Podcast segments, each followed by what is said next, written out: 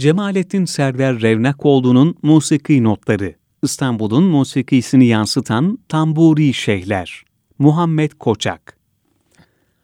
Profesör Doktor Mustafa Koç uzun uğraş ve emekleriyle Cemalettin Server Revnakoğlu'nun bir benzeri olmayan arşivi üzerine titiz bir çalışmayla araştırmalarını sürdürüyor. Sunulan eser İstanbul'un iç tarihini anlatan emsalsiz bir başyapıt.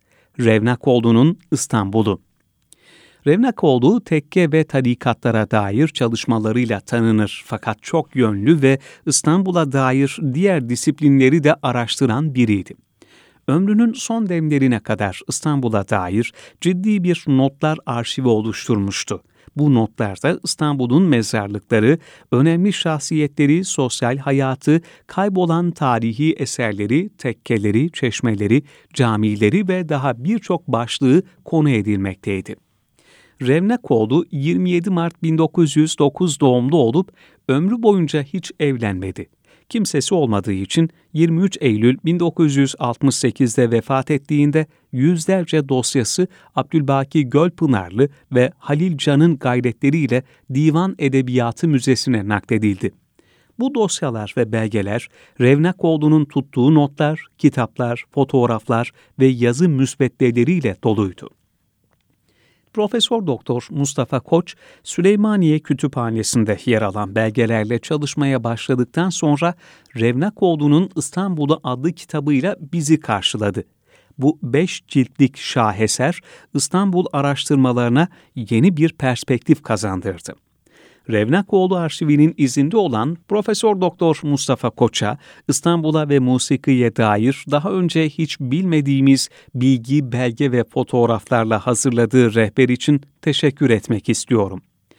Merhum Revnakoğlu, musiki tarihimizle ilgili kısmen değinilmemiş ya da hiç değinilmemiş bilgiyi, belgeyi ve görseli kapsayan bir arşive sahiptir tekke musikisinden cami naathanlığına, biyografilerden musiki şinas hafızlara kadar birçok konuda önemli katkıları bulunmaktadır. Kitapta İstanbul'un onlarca musiki şinasını, karagörcüsünü, tuluatçısını, müezzinini, kantocusunu bulabilirsiniz. Kendisi Saadettin Nüset Ergün, Osman Cemal Kaygalı, Hafız Kemal gibi isimler dışında pek çok yazarla, bestekarla, tekke şeyhiyle ve İstanbul'un yerlileriyle yakın ilişkiler kurmuş ve onlardan musiki tarihimize katkıda bulunacak bilgiler almış, bunları yazıya dökmüştür. Ayrıca dönemin en ünlü sazendeleri ve hanendeleriyle de vakit geçirmiş ve bu isimlerin müzikle olan ilişkilerini not etmiştir. Bu yazıda Profesör Doktor Koç'un Revnakoğlu'nun İstanbul'da adlı kitabında aydınlattığı iki tamburi şeyhini konu edineceğim. Bu şahsiyetler hakkında literatüre kattığı yeni bilgileri vurgulayacağım. Şeyh İbrahim Şuauddin Efendi Silivri Kapı semtinde bulunan Seyit Seyfullah Tekkesi ile Zeytinburnu'ndaki Seyit Nizam Tekkesi'nin son post nişini Şuvauddin Efendi'ydi. Yedi kuleye kadar sıçrayan büyük bir yangında Silivri Kapı'daki tekkeyi yakıp kül eden hadiseden sonra Şuauddin Efendi resmi olarak Silivri Kapı Tekkesi'nde şehlik görevine devam etti. Ancak asıl faaliyetlerini Zeytinburnu'ndaki Seyit Nizam Tekkesi'nde sürdürmekteydi. Bu tekke Halvetiliğin Sinananiye koluna bağlıydı ve Şuauddin Efendi son zamanlarında burada görevine sürdürmekteydi. Şeyh Şuauddin Efendi, tahsil ve terbiye açısından oldukça zengin ve bilgili bir kişiydi. Üsküdar Valide Şeyhi Mahmud Celalettin Efendi'den eğitim görmüş ve dersler almıştı. Şeyhi Ahmet Efendi'den icazetname almış ve birden fazla yabancı dil bilmekteydi. Musiki konusunda da epey bilgiliydi. Tambur icra edebiliyor, ney üfleyebiliyor ve def eşliğinde fasıl yönetebiliyordu. Sultan Aziz'in neyzeni Ali Dede'den meşk etmiş ve nota bilgisine sahip bir şeyhti. Yeni Kapı Mevlevi Hanesi'nin şeyhi Celalettin Efendi ile birlikte tambur çalardı. Yeni postanede muhabere memurluğundan emekliye ayrıldığında tekkeye ve bahçeye daha fazla vakit ayırmıştır. Musiki ve şiirle ilgilenenlere ise saz çalmaktaydı. 8 Recep 1333, 28 Nisan 1332 Perşembe günü 66 yaşında vefat etti. Saadettin Nusret Ergün'ün Türk Musikisi Antolojisi, İbnül Emin Mahmut Kemal İnal'ın Hoşsada, Osmanzade Hüseyin Vassaf'ın Sefine-i Evliya gibi dönemin musiki şinasları hakkında bilgi veren kaynaklarda Şeyh İbrahim Şuauddin Efendi ve müzik hayatına dair bir bulguya rastlanmamaktadır. Bu kaynaklar dışında dönemin gazete ve mecmualarında da bilgiye rastlanmadı. Bu açıdan Revnakoğlu'nun İstanbul'u kitabı bizlere unutulmuş bir musiki şinas şeyhi tekrardan hatırlamamızı sağladı. Şeyh Süleyman Abdülhalim Efendi 19. yüzyılın önemli tambur icracılarından ve ney üfleyenlerinden biridir. Şeyh Halim Efendi özellikle bu iki çalgıda büyük hünerler sergilemiş ve onlarca talebe yetiştirmiştir. Yeni Kapı Mevlevi Hanesi postnişini Celal Efendi, Topal Cemal Dede ve bestekar Doktor Supi Bey, Şeyh Halim Efendi'nin yetiştirdiği önemli isimler arasındadır. Eyüp Bahariye Mevlevi Hanesi'nin şeyhi olan Neyzen Hüseyin Fahrettin Dede, Şeyh Halim Efendi'den ney dersleri almış ve daha sonra Halim Efendi'nin önerisiyle Yusuf Paşa'ya gitmiştir. Abdülhalim Efendi'nin ney üflemeye yönelmesinde Kule Kapı Mevlevi Hanesi'nin neyzenlerinden Deli İsmail Dede'nin katkısı önemlidir. Tambur hocalığı ise Ortaköylü İshak'ın 3. Selim'in tambur hocası olan İshak sonradan ihtida ederek Zeki Mehmet Ağa ismini almıştır. Çıraklarından Cevahirci Oskiyan Usta tarafından yapıldı. Öncelikle Yanko adlı bir tamburiden temel eğitim almış fakat ustalığını ilerletmek ve tamburun klasik tavrını öğrenmek için Oskiyan ustanın yanında devam etmiştir.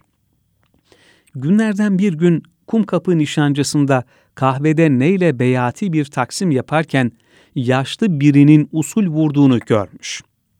Bu yaşlı adamın Oskiyan olduğunu öğrenince yanına gitmiş ve musikiye olan ilgisinden bahsetmiş ve çalışmalarını anlatarak Oskiyan ustayı kendi evine getirmeyi başarmış. Oskiyan ustadan yeni bir çalım tekniği alır ve bir süre sonra ustalığını ilerletmiş olur. Mahmut Paşa da Tarakçılar Hanı'nda bir oda kiralayarak burada tambur dersleri vermeye başlamıştır. Halim Efendi 73 yaşındayken henüz 18 yaşında bir tıbbiye öğrencisi olan Supi Bey'den Hamparsum notalarını öğrenmiştir. Ünlü Zekai Dede de Hamparsum notalarını Supi Bey'den öğrenmiştir. Konservatuvar tasnif heyetinde bulunan Supi Ezgi, Şeyh Halim Efendi'nin tamburda iki tavrı hakkında şunları söylemektedir. Fevkalade ilmi olmayan, fakat musikiye çok büyük bir aşkla bağlı bulunan Şeyh Halim Efendi merhum, bilhassa neyle tamburu zamanında eşsiz, emsalsiz denilebilecek derecede fevkalade mükemmel çalardı. Enfes üflerdi. Anlayışlı, ateş gibi bir adamdı. Zamanının ileri gelen tamburileri klasik tambur çalma tarzını hep Şeyh Halim Efendi'den öğrenmişlerdir. Çalarken ibadet eder gibi çalardı onu dinlerken bu nameler nereden çıkıyor diye hep parmaklarına bakardık. Tamburda nasıl bir harikaysa neyde öyleydi. Ne kendi zamanında ne de sonra hiçbir şöhret Halim Efendi'yi taklide muvaffak olamamıştır. Tasavvuftaysa ilminden, kalinden ziyade hali vardı. Her şeyi tabii ve ilahi görürdü. Ameli yoldan mutasavvıftı ismiyle müsemma olup gayet halim, haluk bir insandı. Hayatında mütevazı ve kalenderane yaşadı. O nispette ibadet ehliydi. Meşke gittiğim zaman tekkesinde kalırdım. Gece yarılarına kadar tambur dersiyle meşgul bulunduğu halde sabah namazı vaktinden önce kalkar, camiye koşardı. Benim de yatağımın baş ucuna gelir, agah ol supi diye seslenir, fakat zorlamazdı. Şeyh Halim Efendi özellikle ney ve tamburda onlarca öğrenci yetiştirmiş önemli bir musiki şinastır. Kendi oğlu Şeyh Ali Rıza Efendi'yi de ney ve tambur üzerine çalıştırmış, Supi Ezgi ise Şeyh Halim Efendi'den 3 yıl tambur eğitimi almış, klasik tambur çalma tarzını öğrenmiştir. Aynı kaynakları tekrar incelediğimde Şeyh Süleyman Abdülhalim hakkında çeşitli malumatlar mevcut. Benzer bilgiler Revnakoğlu'nun notlarında da yer alıyor. Revnakoğlu'nun notları üzerinden genel bir değerlendirme yapıldığında tekkelerde yetişen icracılar ve bestekarların Türk musikisini geliştirmek ve büyütmek adına çeşitli adımlar attıkları görülür. Tekkelerde kıraat temel kabul edilir ve bu temel üzerine inşa edilen hikmete sema adı verilir. Birçok bestekar musikiye ibadet nazarıyla bakar ve bunun sonucunda akıl, gönül ve insanlık açısından önemli adımlar atar. Örneğin yukarıda Şeyh Halim Efendi'nin tambur icrası için Supi Ezgi, çalarken ibadet eder gibi çalardı ifadesi bu anlayışı yansıtmaktadır.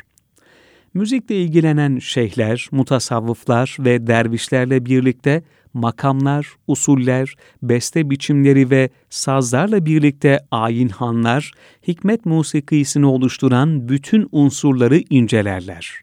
Türk musikisinin büyüklüğünün sırrını da bu muhteşem iman ve düşünce dünyasıyla birleşen yapıda aramak gerekmektedir.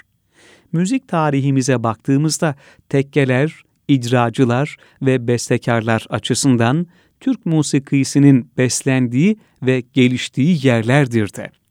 1925'te tekkeler kapatıldığında Rauf Yekta bu musiki şinasların izini sürmüş ve tespit etmiştir. Onun bir alıntısını buraya ekleyelim. Hiç şüphe yok ki bizim müstakbel musikimizin bu tekke ilahilerinden istifadesi pek büyük olacaktır. Zira en yetenekli Türk bestekarlarının hemen hepsi kapatılmış bulunan tarikatlardan birine mensuptur ve her biri asırların nadir yetiştirdiği bu üstadlar bugün bedi duygularını ve bütün musiki dehalarını tekke musikisine sarf etmişlerdir. Revnakoğlu'nun aldığı notlarla kapatılmış, unutulmaya terk edilmiş tekkelerin kültürlerini o kültüre mensup kişilerle görüşmek suretiyle muhafaza etmeye uğraşmıştır. Onlardan edindikleri bütün bilgileri notlarında yaşatmıştır. Böylece kendisi Türk musiki tarihinin bir dönemini yok olmaktan kurtarmıştır. Zira tekkelerin musiki tarihimizin koparılamayacak bir parçası olduğu ayan beyan ortadadır. Değerli Profesör Doktor Mustafa Koç'un Revnakoğlu'nun İstanbul'u bu bağlamda önemli bir yer tutmaktadır.